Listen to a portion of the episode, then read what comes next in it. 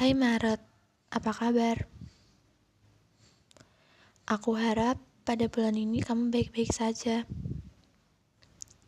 Aku melupakanmu pada bulan ini, di mana seharusnya pada bulan ini kita sedang memperjuangkan sesuatu.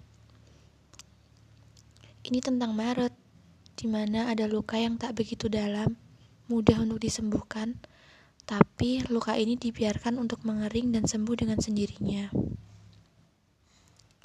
Dalam sekejap, kamu merubah segalanya, membuatku tahu akan suatu hal yang tidak pernah ku tahu sebelumnya.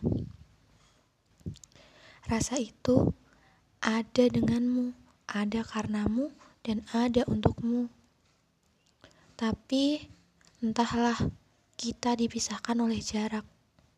Sangat jauh jaraknya, seperti jarak antara Maret tahun lalu dan Maret tahun ini.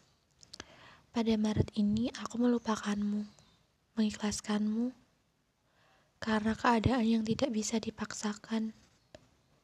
Aku takut kamu mencintaiku terlalu dalam dan lupa bahwa takdir bisa saja tak berpihak untukmu pada bulan ini.